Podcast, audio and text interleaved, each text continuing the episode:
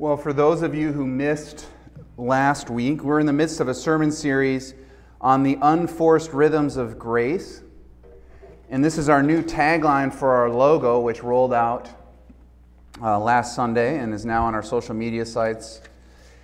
And uh, it comes from a passage in Matthew 11 when Jesus makes an invitation. So he's, he's coming and he's saying, Repent, stop the way you're living. And then he says, Come to me. And the invitation sounds like this Are you tired, worn out, burned out on religion? Come to me. Get away with me, and you'll recover your life. I'll show you how to take a real rest. Walk with me and work with me. Uh, do your everyday life with me. Watch how I do it. Learn the unforced rhythms of grace. I'm not going to put anything heavy on you, nothing ill fitting, nothing that's out of step with your true self.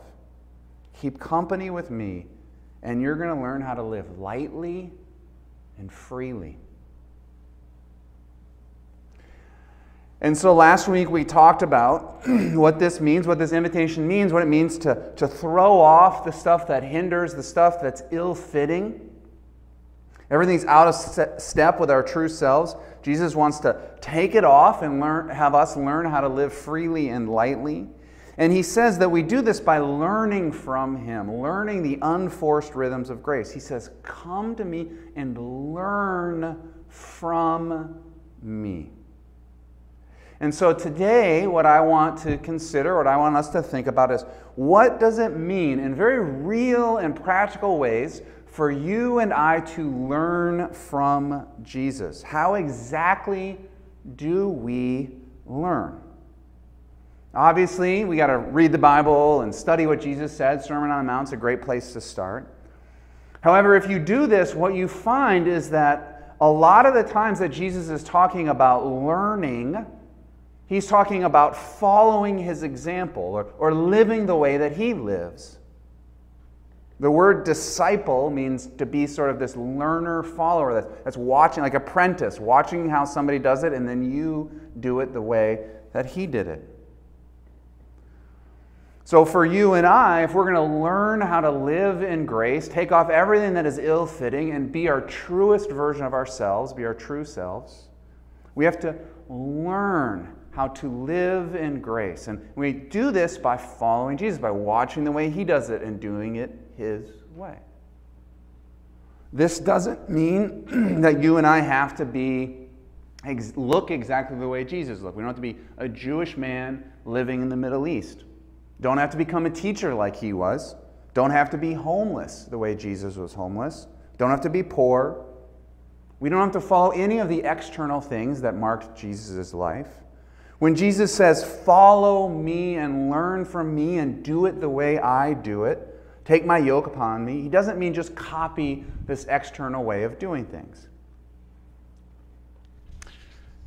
This is typically the way we follow somebody else. When I was growing up, I was a part of a ski school. So every Saturday, it's called Ski Jammers. So every Saturday, I would get on a bus and I would go to a local area ski place and, and we would spend a few hours skiing in groups and, and learning how to ski. And I remember every time that you would go skiing, you would see one or two people who were decked out head to toe in the most expensive ski gear. It was the 80s, so usually it was neon in color. And then they would get off the, the chairlift and like fall down, like they didn't even know how to get off a chairlift. Or you'd see them going down the hill and they would be snow plowing, decked head to toe in elite racing gear, but just snow plowing or sliding their way down the mountain. And this is the way we typically follow another person, right? We, we copy their external appearance. We dress the way they dress, we, we start to talk the way that they talk. I knew a guy who grew up his entire life in Wisconsin, and then he moved to New York, and within a couple years, he had a thick Bronx accent. And everyone would be asking, Where are you from? And he'd say, Wisconsin. And they'd be like, What? It was just like so cool was that New York persona to him that he decided to copy the accent. And this is often how we can mistakenly, as humans, think that it means to follow Jesus. We can take some of those external markers of his life and think that we can dress ourselves up and be follow Jesus just by wrapping those things around us. But Jesus is saying, this is not how you are called to follow me. For Jesus, when he says follow me, he means train like me. Don't bother dressing like me. I want you to be like me on the inside in your inner life. Remember, the goal is for each of us to become our true selves, and we're all diverse and unique in wiring. So Jesus says, Follow me. He means train like me so that you can love others the way I love others. Be fully yourself the way I am fully myself. Serve others the way I am free to serve others because I know who I am. And in our passage for today, Jesus is explaining the key place in your life and in my life where the real learning from Jesus happens. He's naming this key place that you and I have to follow him. And if we do, we go deeper into the way of grace, become more fully ourselves, and start to learn free, live freely and lightly. And here is the, the key crux of his teaching. It's in verses 25 and 26. He says, Anyone who loves their life will lose it, while anyone who hates their life in this world will keep it for eternal life. Whoever serves me must follow me, and where I am, my servant also will be. My Father will honor the one who serves me. So when Jesus says to you and he says to me, Come to me and learn from me, this is the primary place that you and I have to learn from Jesus. We have to learn to let go of our life in this world so that we keep it for eternal life. We have to learn to hate our life in this world this is what he wants us to learn. Learn to hate your life in this world so that you keep it for eternal life. To hate your life in this world doesn't mean that you hate doing good, fun things. Doesn't mean that you have to hate going for a run or, or hate reading a good book or hate attending a rock concert or hate taking a vacation on the beach. It also doesn't mean you can't enjoy a new iPhone or tech device. Doesn't mean you can't enjoy a new car. Doesn't mean that you and I can't enjoy good fashion or taking care of your body by working out. To hate your life in this world doesn't mean any of those things. To hate your life in this world, just really the language or phrase of world is common in, in the Gospel of John, and it means worldliness. So you hate your life in sort of this worldliness sense. It's the broader cultural pressures that you and I feel, the ill fitting things that are placed upon us, where we feel like we have to conform and be somebody we are not in order to fit in and prove that we are good. So hating your life in this world means hating the ill fitting things that the world puts on us, that you and I feel we have to do in order to be a good person, prove ourselves, have an identity. It's all the things the world says that we have to do, all the groups we have to belong to to be good. Learning from Jesus means that we learn to live in grace. Accept that we are already loved for nothing that we could do. And face all the ways that we fail by the world's standards to be good enough. And die to those things. Hate the world. Hate the, the, my life of status in this world. Which means then I am free to be my true self in the grace of God. And this is the stuff that we talked about last week. It's the stuff that comes from the world, but also dwells deep within us because we're so deeply formed by the world. The sort of religions of the world that we talked about last week, where Jesus said, Are you worn out on religion? Are you worn out in the things you believe will bring you happiness? And last week, we talked about these religions of the world as this belief in power and control, affection and esteem, and security and survival. Belief that if I can have power and control, if I can have affection and esteem, if I can have security and survival, I will be happy.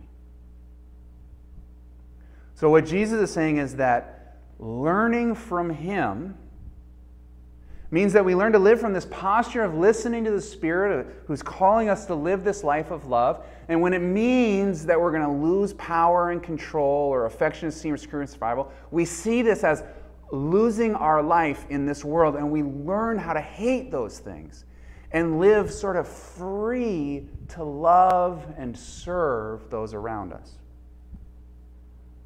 Whenever we're following this voice that's calling us to live this life of love, Jesus talks about a seed that dies in terms of, he's using this metaphor of a seed that dies and then produces many seeds. So, this idea of living for others, for the benefit of other people, cause, we have to die to this worldliness.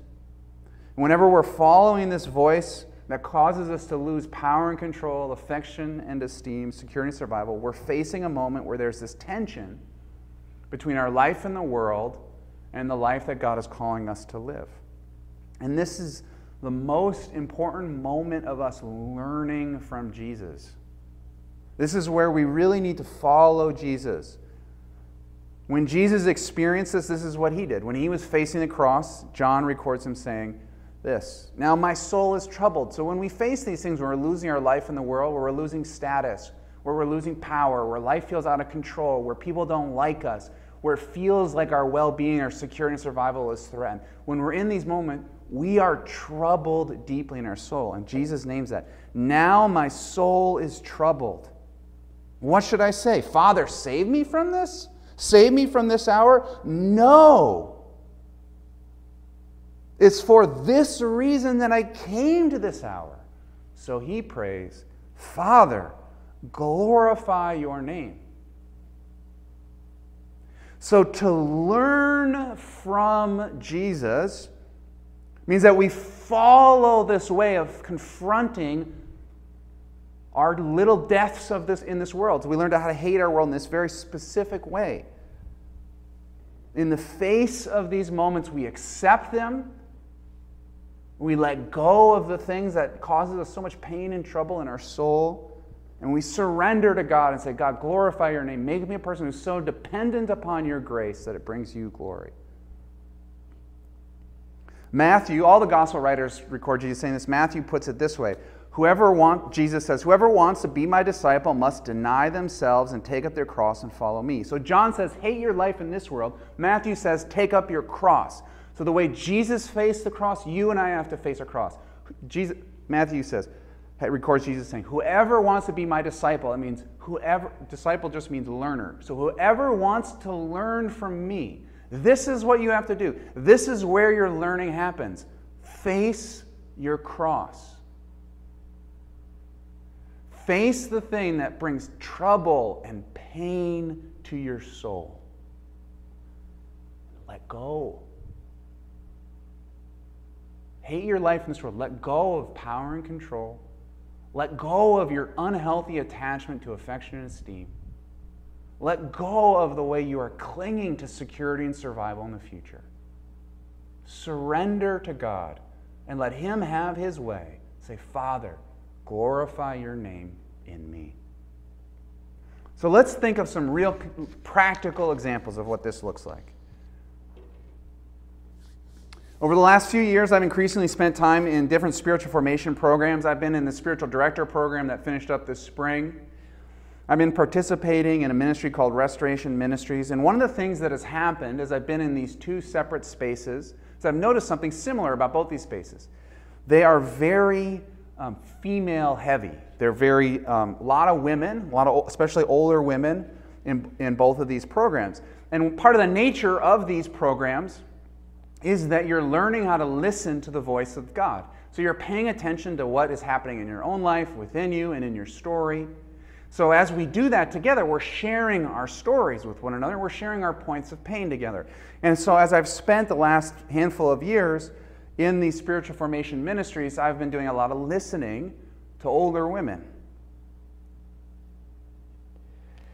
And one of the things that I have become aware of is um, that it is not uncommon for a lot of women to name the pain that they have suffered at the hands of their husbands. And I've been particularly aware of the way the church has created an environment that, that is either fostering this or encouraging this or complacent towards it, towards it when it happens. And a lot of times it's in the name of the church telling people, take up your cross and suffer. And women have, have just consistently endured abuse from their husband as if that's their cross. They just allow their husband to abuse them. But that's not what Jesus is saying. Taking up your cross means that you start to live a God centered life, that you start to live from this place of listening and obeying. We discern all of our decisions through this filter of what is God calling us to do. And then we act with conviction and let go of our need to control the outcome. And so, one of the things that I've heard in a lot of these women's stories is that as they start to really listen to what God is calling them to do, one of the ways that God calls them to take up their cross is to speak up, to name what they need in their relationships with their families. For them, their cross is losing or fear of losing the affection and esteem from their husbands or from their children because they're starting to disrupt their family system by naming their own needs and taking care of themselves and listening to the Spirit and obeying the Spirit. For them, the cross, as they listen and discern God's voice, is allowing their spouse to be upset with them. Which, because of their family of origin and the way the culture has formed them, is incredibly painful. This is what Jesus is calling them to do. And as they learn to listen to the Spirit, speak with their true voice in their marriage, they start to live more freely and lightly. As they learn how to be okay with having a spouse who's upset with them. This is incredibly hard. This type of learning with Jesus, so much harder than learning Greek and Hebrew in seminary. So much harder than reading a hard theological text. Learning to die to our unhealthy attachment to affection and esteem from others feels like a terrible cross. Let's think of another example. One of the things I've noticed as my children have gotten older is that the nature of my relationship with them evolves. So I have a, a, child who just entered high school and a child that just started kindergarten. And the way that I parent these two children is very different, which is a good thing. I want my relationship to be different. But so, like, when I put my youngest to bed, I have to like kind of go with him every step of the way. I have to put toothpaste on his toothbrush, make sure he brushes his teeth, goes to the bathroom, help him get his pajamas on, get him into bed, tuck him in, pray for him, and say goodnight. With my oldest, I say, I think you have swim practice at 5.30 tomorrow morning, right? Maybe it's time to go to bed. And then he goes, okay, okay, I'll go to bed in five more minutes. And that's it. And I say, I love you, good night. This is different. This is totally normal. This is what you want. I don't if I have to put toothpaste on the toothbrush for my high school student, that's not a good thing. I've failed at parenting. I don't, so that's good. But this process of changing parenting style is really normal as kids become increasingly independent as they grow up. This is just the beginning for me. I know that I, this process of letting go of my kids is going to continue as he gets older in high school and as he then goes, all my kids grow up and eventually go to college, move out, get married, start their own families. And this process can be hard for parents who tend to be controlling. If you feel like everybody in your family has to be doing things just right, your kids have to perform in exactly the right way if you want to control every detail of their lives so everything works out well for them, then watching your kids grow up, listening to the Holy Spirit, the Holy Spirit cares very much that parents love their children. When the Holy Spirit starts calling us to love our children in a way that means letting go of them, stopping controlling them, because controlling an adult is not a loving thing, this can feel like death for someone who is overly attached to power and control. Okay, one more example. I've shared before that I like listening to Dave Ramsey. He's this financial planning, budgeting guy. He's got all his YouTube clips, so I watch these things. And one of the things I've noticed is this common theme where people will get into a financial crisis, learn about his program, get out of debt, pay off their house, start investing and saving, and after a handful of years, actually become quite wealthy, have millions and millions of dollars sometimes. Going from being deeply in debt to having a ton of money, and then uh, they'll call in. This happens fairly regularly. They'll call into his program and say something like this I can't stop saving. I have been so afraid of getting into debt again. I don't allow myself to do anything. So there'll be people who are making $500,000 a year who drive cars that have 200,000 miles on them and they want to upgrade to a car that has 80,000 miles on it and costs $15,000, and they can't allow themselves to spend this small amount of money. If you have these tendencies, if you're a saver like this, you may be deeply afraid of losing your life in this world, the security that money provides for you. So you're just trying to save and save and save. And so for you, the Spirit might say to you, give, be generous. But that feels like a terrible cross, this invitation to be generous. Maybe it's not with money with you, maybe it's with time. For you, giving may be your cross. These are three simple examples of how we just live our normal, average, everyday life. We're going to be faced with the Spirit calling us to love the people around us, and we're going to have this inner resistance that's going to feel like a cross. Jesus says, Come to me and learn the unforced rhythms of grace. And if this is what it means to learn from Jesus, to die, to, to face our crosses, to hate our life in this world, to let go of power and control, affection, and esteem, security, and survival, then this is the way that you and I learn to live in grace by facing our crosses, by facing or hating our life in this world. The wife dying to her need for affection and esteem from her husband when she stands up this is a way for her to get rooted more deeply in grace and then live freely and lightly. The parent dying to his or her need to control his own or her own children is a way that he or she, even though it's so painful to let go of your kid, this is a way you become a more loving person.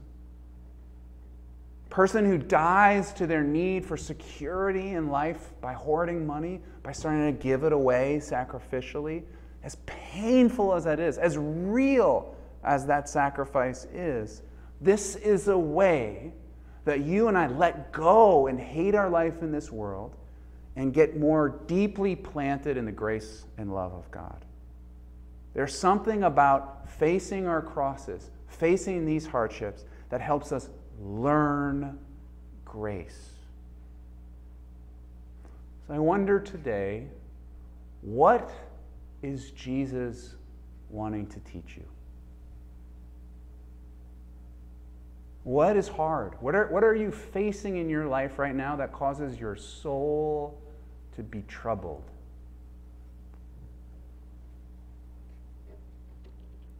You feel weak, powerless, out of control? Do you feel like you're losing status or friends or esteem? Is there some way that you have lost security or feel like your survival health is threatened. If you're experiencing any of these things, the temptation is always to pray, God, fix it, take it away. But let's follow Jesus, who prayed this Now my soul is troubled. Name the pain. What shall I say? Father, save me from this hour? No, it's for this reason that I've come to this hour. Father, glorify your name. Whatever pain or hardship you are facing, recognize that this is the moment of God's salvation. This is the moment when God can transform your being, where you can learn grace. in a new way. Instead of focusing on how to get rid of the problem, open yourself up to God. Welcome and let go of whatever you're clinging to, way that you're loving your life in this world, and learn from Jesus the unforced rhythms of grace. Let's pray. Merciful God, we are slow to learn these unforced rhythms of grace. Our souls cling to all these things that we think will bring us happiness. Lord, help us. Be gentle. Teach us your grace. In Christ's name we pray. Amen.